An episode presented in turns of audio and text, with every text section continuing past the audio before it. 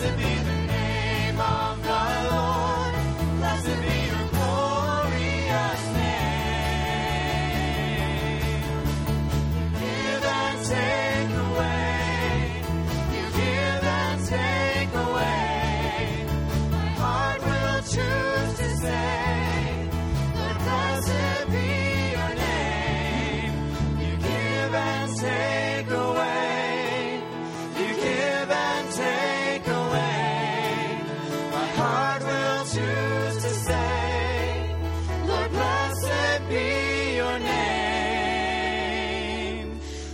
Blessed be the name of the Lord.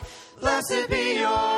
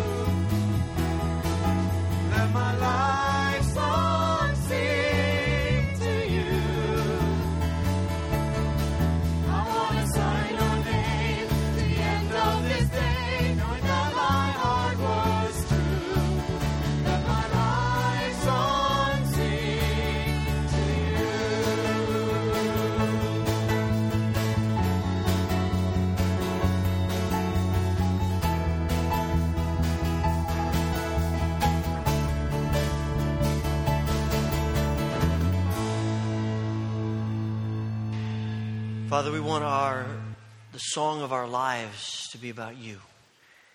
And we've come today to worship so that we would know you more and offer ourselves to you even more. So we pray that you will help us as we worship to truly focus our attention on you. And that as we worship, you would stir up within us new faith and love and grace that you alone can give. And we ask this through Christ. Amen. We encourage you to share a word of greeting with others who are here in worship before you're seated.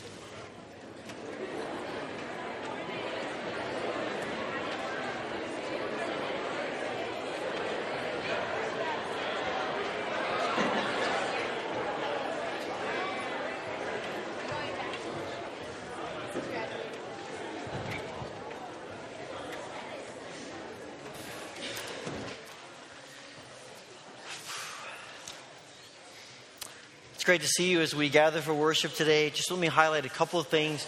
Tonight at 6 o'clock, we are going to be meeting back here for a time of prayer. Uh, the pastors will be available to pray with you and for you if you'd like to be anointed with oil for yourself or for someone else.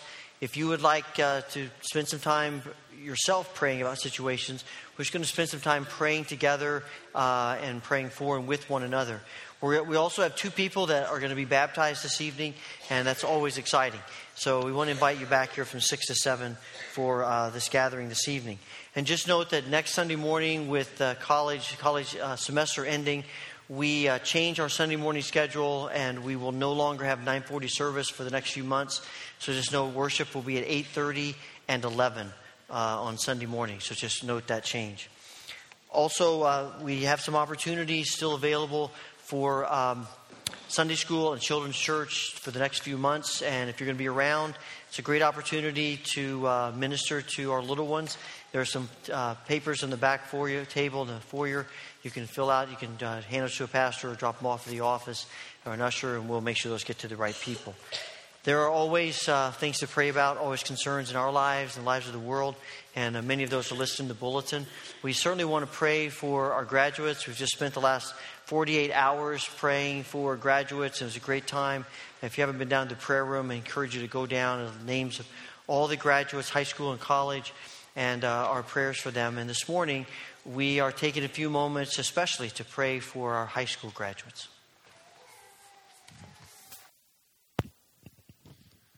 At this time, I'd like to ask the high school graduates to come up here, please, and uh, just stand along the front here so people can see you.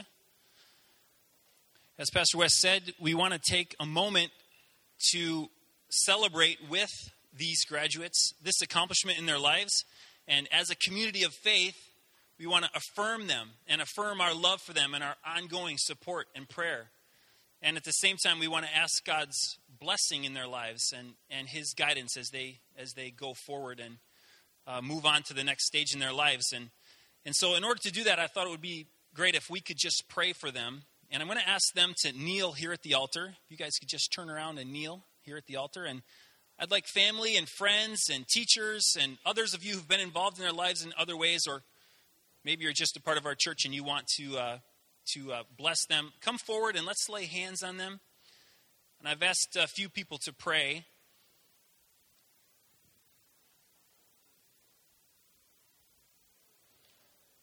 This is a great opportunity for us as a community of faith to just uh, lift these graduates up to the Lord as they as they move forward. And so um, we're going to have uh, Skip Lord is going to, as our elder representative, is going to start us off in prayer, and then Gary King and Dick Carter will also pray for these graduates. Would you guys stand with us just as a show of uh, support and um, as we pray here? So.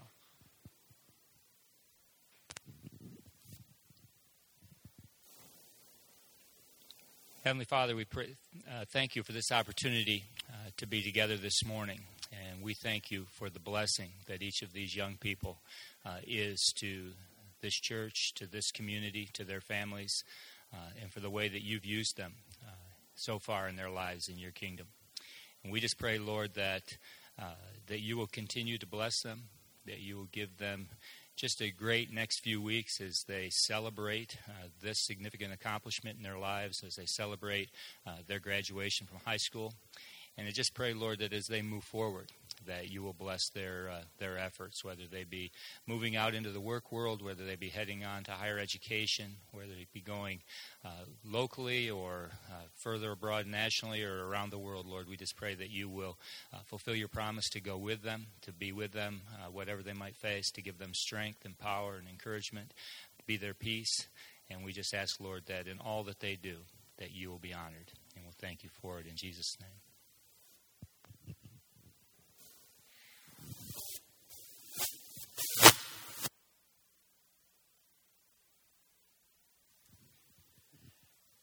Heavenly Father, we're grateful for each of these students. We're grateful for the gifts, the abilities, the talents that you've given to them and that they've developed to this point. We're grateful for the cultural diversity in this group and how they've enriched our lives as we've gotten to know them and relate to them. And Lord, we're grateful for the confidence that, that we can have that uh, you are going to work in their lives as Paul says, we can be confident that who he who has begun a good work in them is going to bring it to completion. And Lord, we ask for that for these young people. Lord, I ask that through your Holy Spirit, you will draw uh, many of these young people, each of these young people to Christ, to develop a relationship with Him. And you, through your Holy Spirit, they will grow and that relationship will deepen. I ask that you will give them a love for you a love for you that will allow them to be involved in in this world, in communities, and to be caring, thoughtful people. And Lord, I, I would pray for each of them a love of your word. Uh, they need an anchor, and that your word is is that anchor for us. And Lord, we pray that they might let their roots grow down deep into your word, and that they might grow to know you through your word. And Lord, uh, even as you prayed for your disciples, we ask that you'll keep them from the world and the temptations that are they're going to face. I ask that you'll bring them through that. Keep them from evil and keep them from the evil one.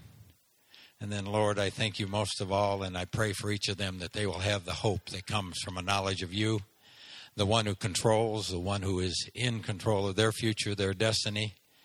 As they prepare for the vocation that they have chosen, Lord, I pray that they might as well be prepared in terms of knowledge and skill to share you and to share your love with the world around them that they touch. We pray this in Jesus' name. Amen.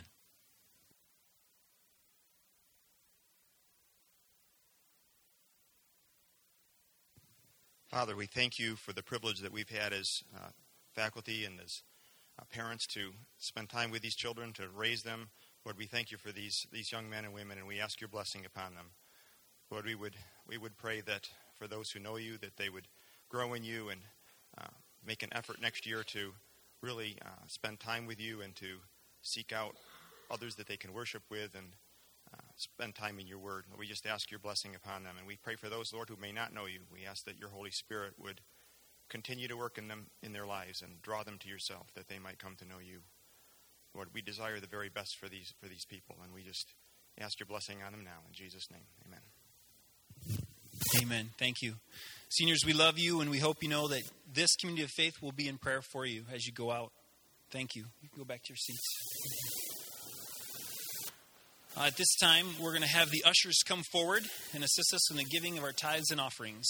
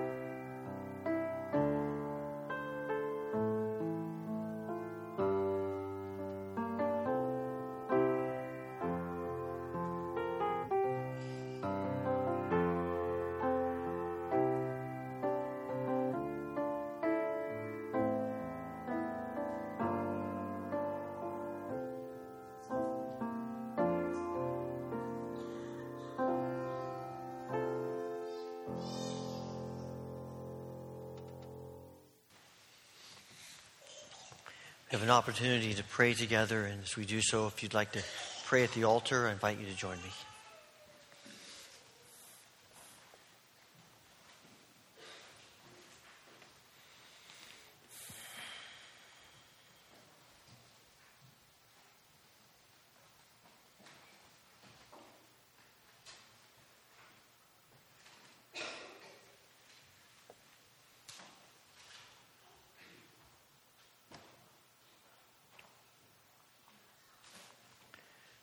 Father, as we come to this time of prayer, we, we want you to be everything of our lives.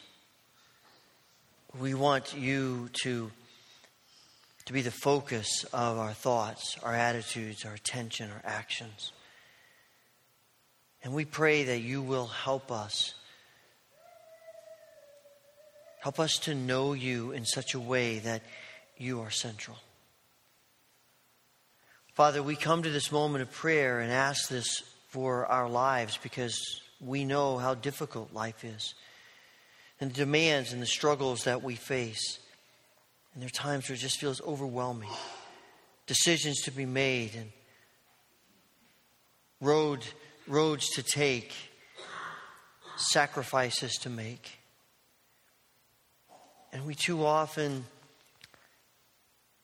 falter under the load. Help us to see you today in all of your glory and greatness and fill us. For, Lord, we pray for the things that burden us today. We lay them at your feet, and in this moment of silence, we give every burden and struggle and yearning to you.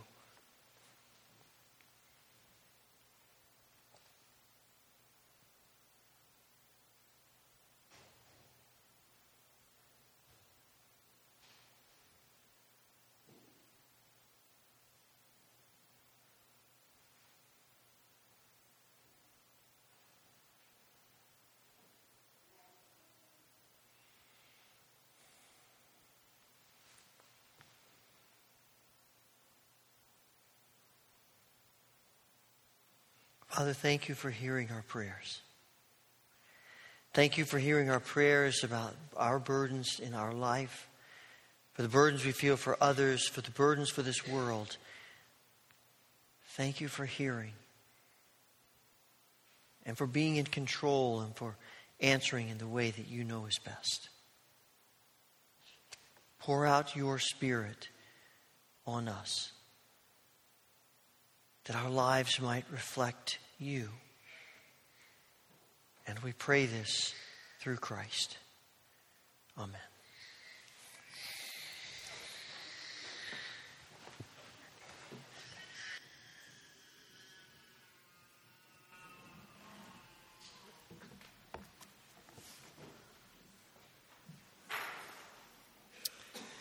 We turn to God's word in 2 Peter chapter 3.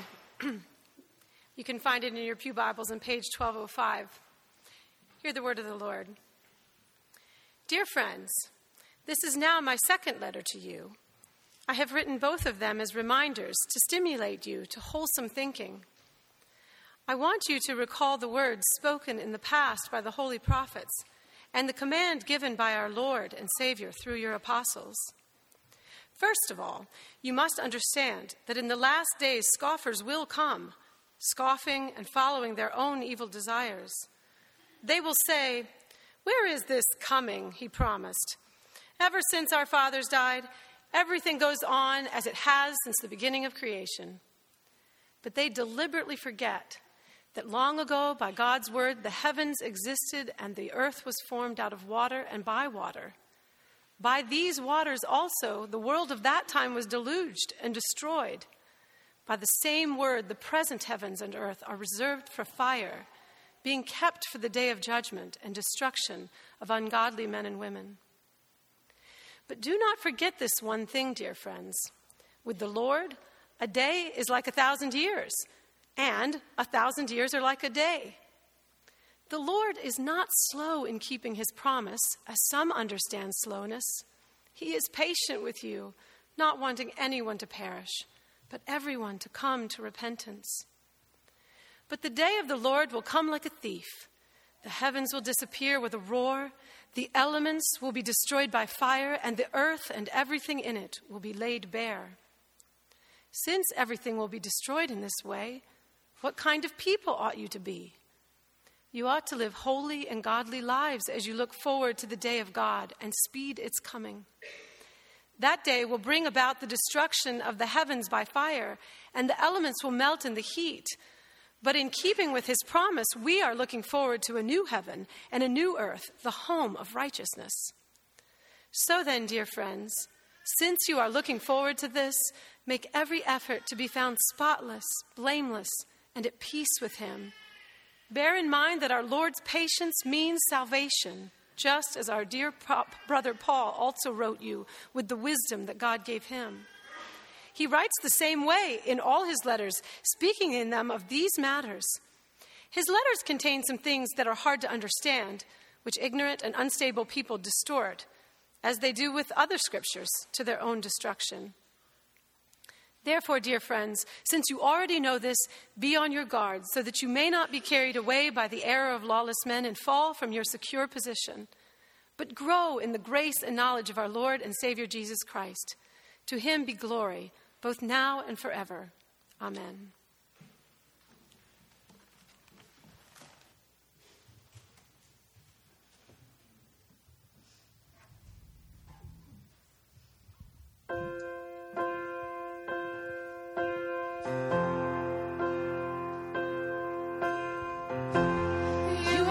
Strength when I am weak. You are the treasure that I seek. You are my all in all. Seeking you as a precious jewel, Lord, to give up I'd be a fool. You are my all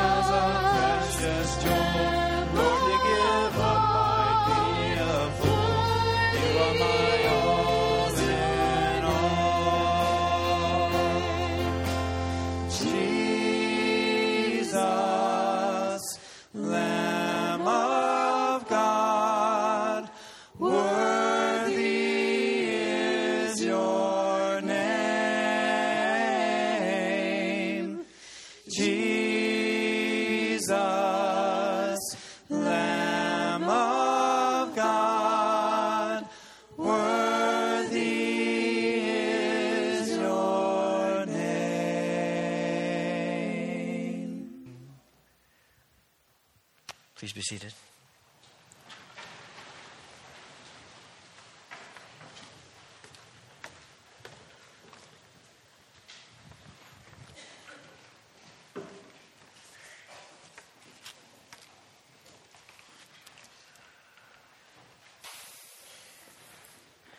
Have you ever had a, an inkling to to say, I think Jesus is going to return this year? You might say, I hope Jesus returns this year, or I hope not. Uh, there, there have always been people through the centuries who have who've been willing to say, I've had a word from God, and it's going to be this date, or this month, or this year. And we don't pay a lot of attention to that, but there are people who do. There are people who, you know, back in May when the declaration was made that that's when Jesus was going to come, there were people who sold their homes, sold everything they had, and sat and waited. There is something within us that wants to know when, wants to know more about the coming of Christ. And that's not a bad thing at all. It's, it's good for us to want to know about the coming of Christ. And Peter, as he begins this third chapter of his letter, says to the readers, Look, I'm gonna, I want to remind you that it's good to know what the prophets wrote and what Jesus said that we communicated to you about the last days. It's good to know that. In fact, it's, it's helpful to your thinking. He also says, just remember, I'm not telling you something new. This is stuff you've already known. J.B. Phillips, in his translation, says, I'm telling you what you already know. And as Peter has done a number of times in this letter, he says, Remember. Take time to foster and create and grow your Christian memory, your biblical memory, your understanding of who God is and what God has promised and what God is doing because it's so foundational. And there's so many things in life that are grabbing for our memories. And they can get in the way. They become more important.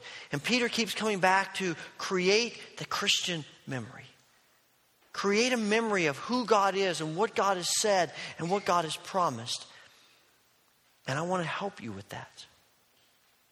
And the reason that is so important is because there are all these other voices that are coming at us.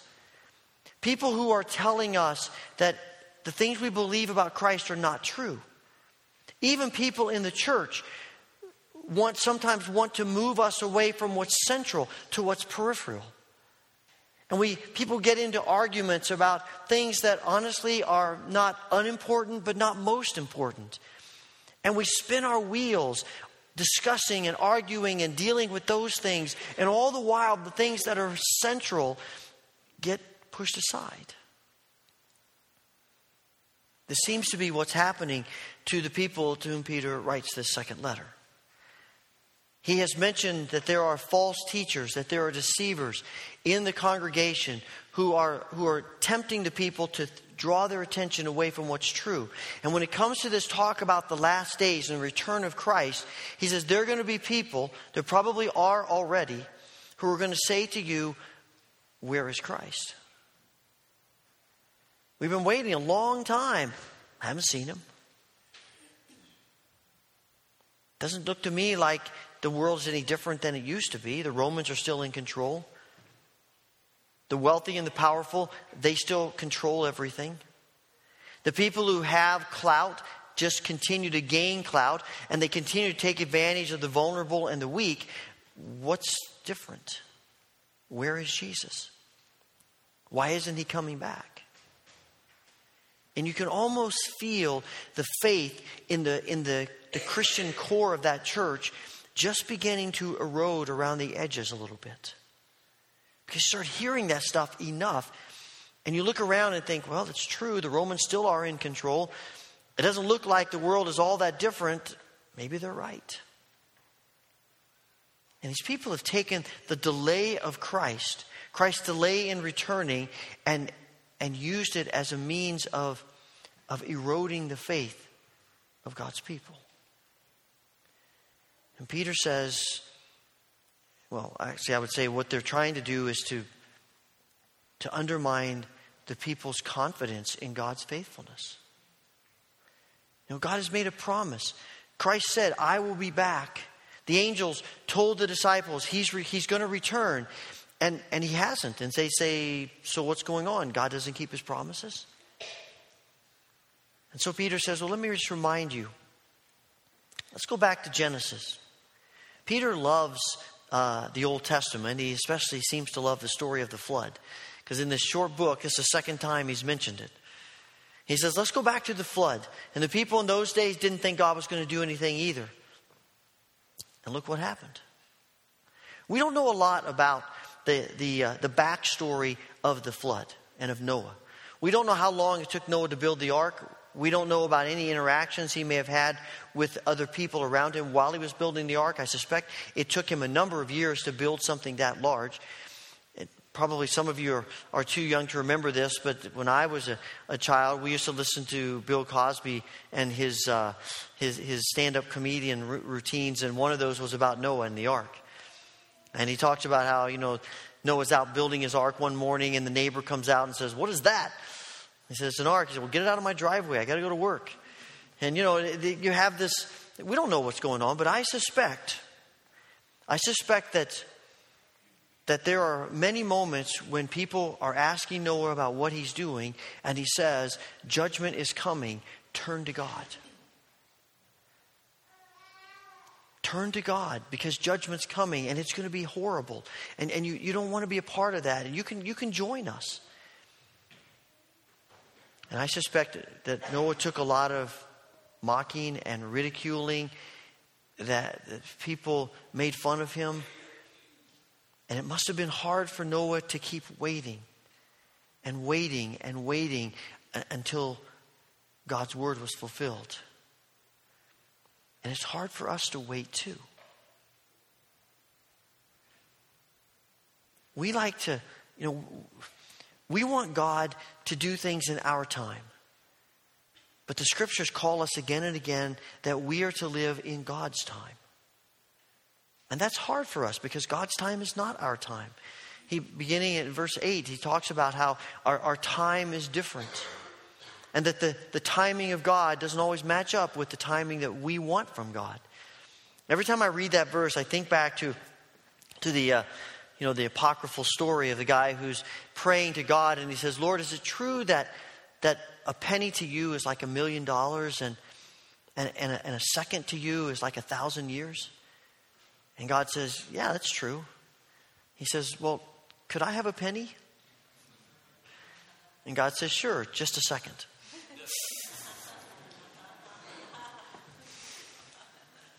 You know, our time isn't the same. And we keep wanting God to shape His time to us instead of our time to Him. And I know Peter's talking here about the coming of Christ and, and the last days and, and Christ, when Christ is going to come back. But the delay that we feel from God is not just about that day to come, it's about stuff every day in our lives. We're praying for God to open a door and it seems locked tight. We're praying for God to give us direction about a decision, and it feels as though we're getting nothing. We're praying for God about a struggle we're going through, and we're asking for relief, and the pressure seems to increase. We keep asking God to, to work and to, and to show Himself and to do something, and it seems as though far too often what we get is silence. And in those moments, our faith is tested. And people around us are saying, well, you know, God doesn't keep his word. I guess God doesn't care. You're not important to God. And the evil one attempts to erode the edges of our faith. And in those moments, we need to remember that God's time is not our time. I have discovered both for myself and as I read and talk to many people, that we grow the most spiritually in difficult times as opposed to times of ease. I don't like that. I don't want that to be the case, uh, but it's true. In the challenges of life, when, when life presents us with difficulties, those are the moments when we have the, the opportunity to grow the most because we're faced with the, with the challenge of trusting God in new ways and in deeper ways. And that trust of God draws us closer to God. And sometimes God waits and God delays because He has bigger things in store for us than what we can see in front of us.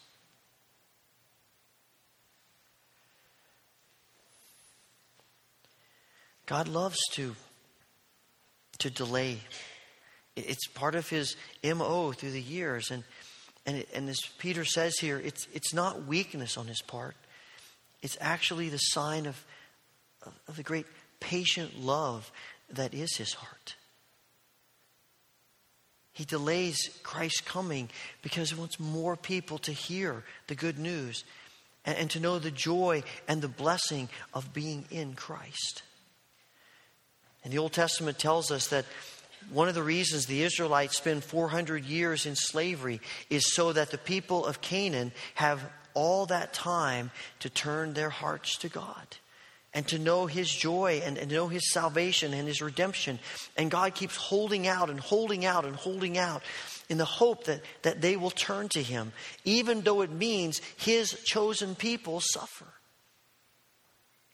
And sometimes we suffer. Sometimes we struggle for the good of other people so that other people can know Christ in a way that they wouldn't if we if God didn't withhold what we wanted from him. But God's timing is perfect and his heart is compassionate. And I suspect that is one of the reasons why God doesn't tell us when Christ is going to come. If we if he had said to us on October 27th, 2012, Christ is coming, I suspect that a whole lot of people would wait until October 26, 2012 to do anything about it. And it wouldn't just be a matter of perhaps waiting too long, but we're missing out on so much of life with Christ. See, the, the, the, the, experience of life with Christ isn't just about getting to heaven. And so we just sort of sneak our way in at the last minute. This isn't about fire insurance to stay out of hell and get into heaven. This is about living in the fullness of God's blessing and grace now. And yes, it is eternal life, and, and it is the heavenly realms with God, but it's Christ in us now, too. It's Christ filling our lives now with His joy and His grace and His blessing, even when we're going through the difficult, tough stuff. It's watching Christ make us into the people that He created us to be, that we yearn deep in our souls to be, that we're looking for stuff all over this world to try to fill that void. All the while He's saying, Open your heart to me. Christ is the only one that can fill that void, and He wants to do it now. And as we live through our days, to trust Him now, not just at the last minute, but to live in the fullness of His grace every day, every moment of every day. The other part of not telling us the date and the time is you have to prepare for any time. Because we don't know, we got to be ready at a moment's notice. And Peter spends about five verses, beginning in verse 11 through verse 15, talk, talking to us about what it means to prepare, how we prepare, what that looks like. He says you need to live godly and holy lives. That's kind of intimidating, if you ask me. To live a life that's godly and holy. When we think about holy, we think of perfection. And yet God has said through the through the scriptures, be holy as I'm holy. Jesus says in the Sermon on the Mount, be perfect as your heavenly Father is perfect. What exactly does he mean by that? Well, I think that he's he's trying to help us understand what life can be with him. Too often we just settle for mediocrity. We, we're willing to say, well, I'll, I'll live sort of halfway with Christ and do my own thing. I don't want to forget Christ altogether, but, you know, I'm not really that into everything about Christ. We miss out on all the blessings of Christ when we shut ourselves off from Him. All the while, He's saying, I want to, I want to fill your life with joy and blessing and grace in the midst of the difficulties of life and make you holy. Make you who I created you to be. John Wesley talked about holiness as perfect love That's the way the King James Version translated uh, a passage of Scripture. And someone said to me years ago, maybe the better way of saying that is wholehearted love. That the design, the desire of our hearts is to love God with all our hearts and to love others as we love ourselves. And to be wholeheartedly in to that kind of life. But he also talks about living in the kind of righteousness that we will experience in the new heaven and the new earth. On that day when Christ returns and he sets up his eternal kingdom in the new heaven and new earth and whatever that will be, it will be, it will be described as a place of righteousness. He says it's righteousness dwells there. It's the home of righteousness. And it's all the fullness of who God is and his character and his nature as love and grace and truth and holiness. And Peter is saying, that's what we're going to do then. That's what we're going to experience then. Why not start thinking about that now? Let's start living now in that spirit of righteousness. And that's, and we're not going to experience all the fullness of it like we will then, but we can begin to know something of that. And I think that that's why we care about things like telling people about Christ, evangelism. That's why we care about justice. That's why we care about beauty and truth and love. Why we care about things here now that are about the kingdom of God because we're preparing ourselves for what we're going to be living then. And he says, be spotless and blameless and at peace. And the word at peace has the idea of reconciliation. And it's reconciliation with God, but it's also reconciliation with other people. And interwoven in all of this description of what it means to be prepared is not just about being right with God, but it's about being right with people. Because you cannot be right with God without being right with people. And you'll never, when we are never right with people if we aren't right with God. And that's why Jesus says the greatest commandment is love God, love other people.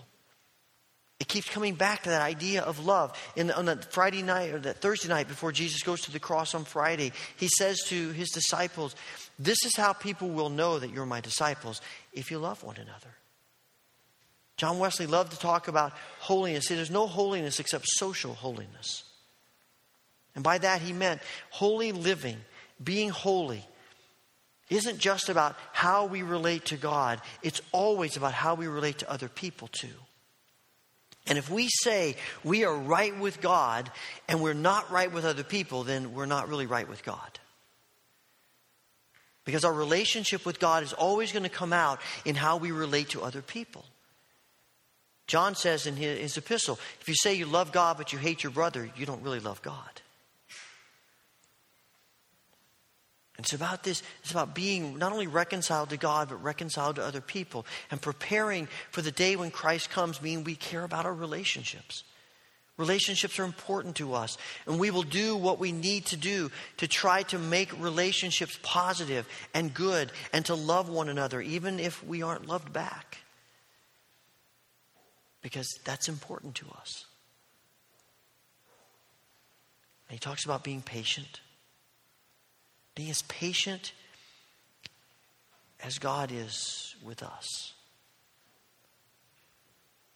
About being willing to sacrifice if it means that other people might know of Christ. It means being willing to, to, to take on pain even so that other people don't have to go through pain having that willingness to let God's time be God's time, even if it means that we don't get what we want, at least in the way we want it. And we live with this eager anticipation about the coming of Christ. That we are so enamored with Christ, and we're so focused on Christ that, that we're always thinking about His return, and, and His return is always impinging on how we live out our days. That we want to, to begin living now for Christ the way we will live for Him then. We want to see we want to see peace and we want to see justice and we want to see love and truth and grace and mercy and compassion and righteousness. We want to be a part of, we want to be people who are helping to bring that to this world in anticipation of the world in which we're going to live eternally. And we live with that sense of anticipation about Christ coming and Christ changing things. It is so vital for us to be thinking about how we prepare because there are always people, even in the church, who want to, who want to move us away from the right kind of preparation. They want to focus on the peripheral things. They want to, they want to twist the words of Scripture. I don't know exactly why in the, in the latter part of this chapter, Peter kind of goes off on the tangent about Paul, and, and Paul writes difficult things that are hard to understand. And, but he says people are always twisting Paul's words, and they twist all of Scripture. And they do that because they, they want to move us away from what's central, focusing on Christ and being prepared for his return, to getting our attention wrapped up in stuff that's really insignificant and secondary and peripheral. I want us to think that they twist Scripture to make us think that we don't have to give up anything in this world to be a follower of Christ. To make us think that we don't need to surrender our lives to Christ to be prepared. We can live however we want to. To make us think that, that how we treat other people really is insignificant. And all the while, it is eating away at the fabric of our faith and Peter says the way to overcome that is to commit ourselves to grow in the knowledge and the grace of Christ. To keep yearning for Christ, to keep seeking Christ, to keep turning to Christ in every way we possibly can. And ultimately, we come to the place where, where the design and the direction and the yearning of our hearts is to do nothing more than to bring glory to Christ. that we want our lives to bring glory to God. When we get to heaven, that's what it'll be. Everything in heaven will be about focusing on Christ, giving glory to Christ, laying down everything we have before Christ. All of our attention will be on Christ. So, if that's what it's going to be then, why would we think we would want to do anything different as we live now? What better way to prepare than to do everything in our power, make every effort to live life now to give glory to Christ, like we will then on that day? When I was in junior high, there was a movie that came out that we watched at our church. It was called A Thief in the Night. Have you seen that movie? Eh, a few of you, okay. It's, it's, one, it's, it's one take on what the return of Christ might look like. And, and in this, this movie, there are, there are people at various stages of, of interest in Christ, and the day comes, in, in their opinion, where Christ takes the Christians out of the world and everybody else is left. And most of the story is sort of what happens after those people are left. And, and I'm going to tell you, when I watched that movie in junior high, it scared the bejeebies out of me. I mean, it scared me to death. It's like a horror flick, to be honest with you. It just doesn't have the gore and the blood and stuff, but it's frightening. And I think that was the intent of the movie. I think the intent was to scare people out of hell and into heaven. And it probably worked for a lot of people. And you know, I, I, remember not too long after watching that movie, I came home from baseball practice one early evening It was just beginning to get dusk. And I walked in the house expecting everyone to be there, and no one was home. Freak out city, I'm telling you right now. Wow. I can, I mean, even I'm telling you a story, I can feel this sort of panic rising up within me about it. And, and everything was about fear. And there's a place for that. And Peter talks about it.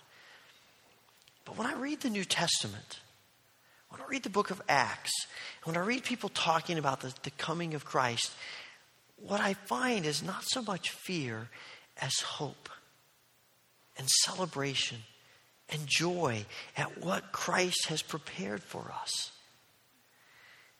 What we find is that, that Christ's return for, for those who are in Him is going to be the, the greatest moment of our lives. And I think what causes us the fear is that we aren't really sure we're focused on preparing. So, as you think about what may happen when Christ returns, I, I want all of us to live with a sense of hope and celebration and joy because we're in Christ and because we're focused on Christ and because we know Christ has so much for us then and now that's beyond our imagination. So, what's your focus? What's the direction of your life? What's the passion of your heart?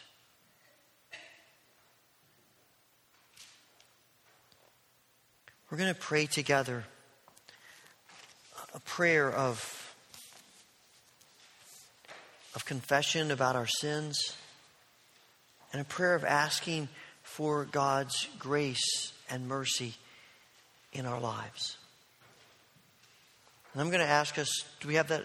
Okay, I'm going to ask us to pray this together in unison. And we're going to pray this just a little bit slower than we might sometimes to give us the opportunity to focus on what we're praying and that it would come from the depths of our hearts. Let's pray together. Merciful God, you pardon all who truly repent and turn to you. We humbly confess our sins and ask for your mercy. We have not loved you with a pure heart nor have we loved our neighbor as ourselves. We have not done justice, loved kindness, or walked humbly with you, our God. Have mercy on us, O God, in your loving kindness. In your great compassion, cleanse us from our sin. Create in us a clean heart, O God and renew a right spirit within us. Do not cast us from your presence or take your Holy Spirit from us. Restore to us the joy of your salvation and sustain us with your bountiful Spirit.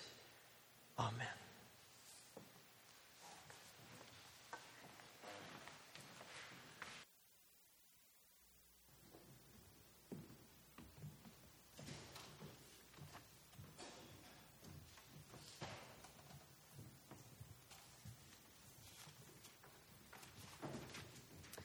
Please stand and worship with us.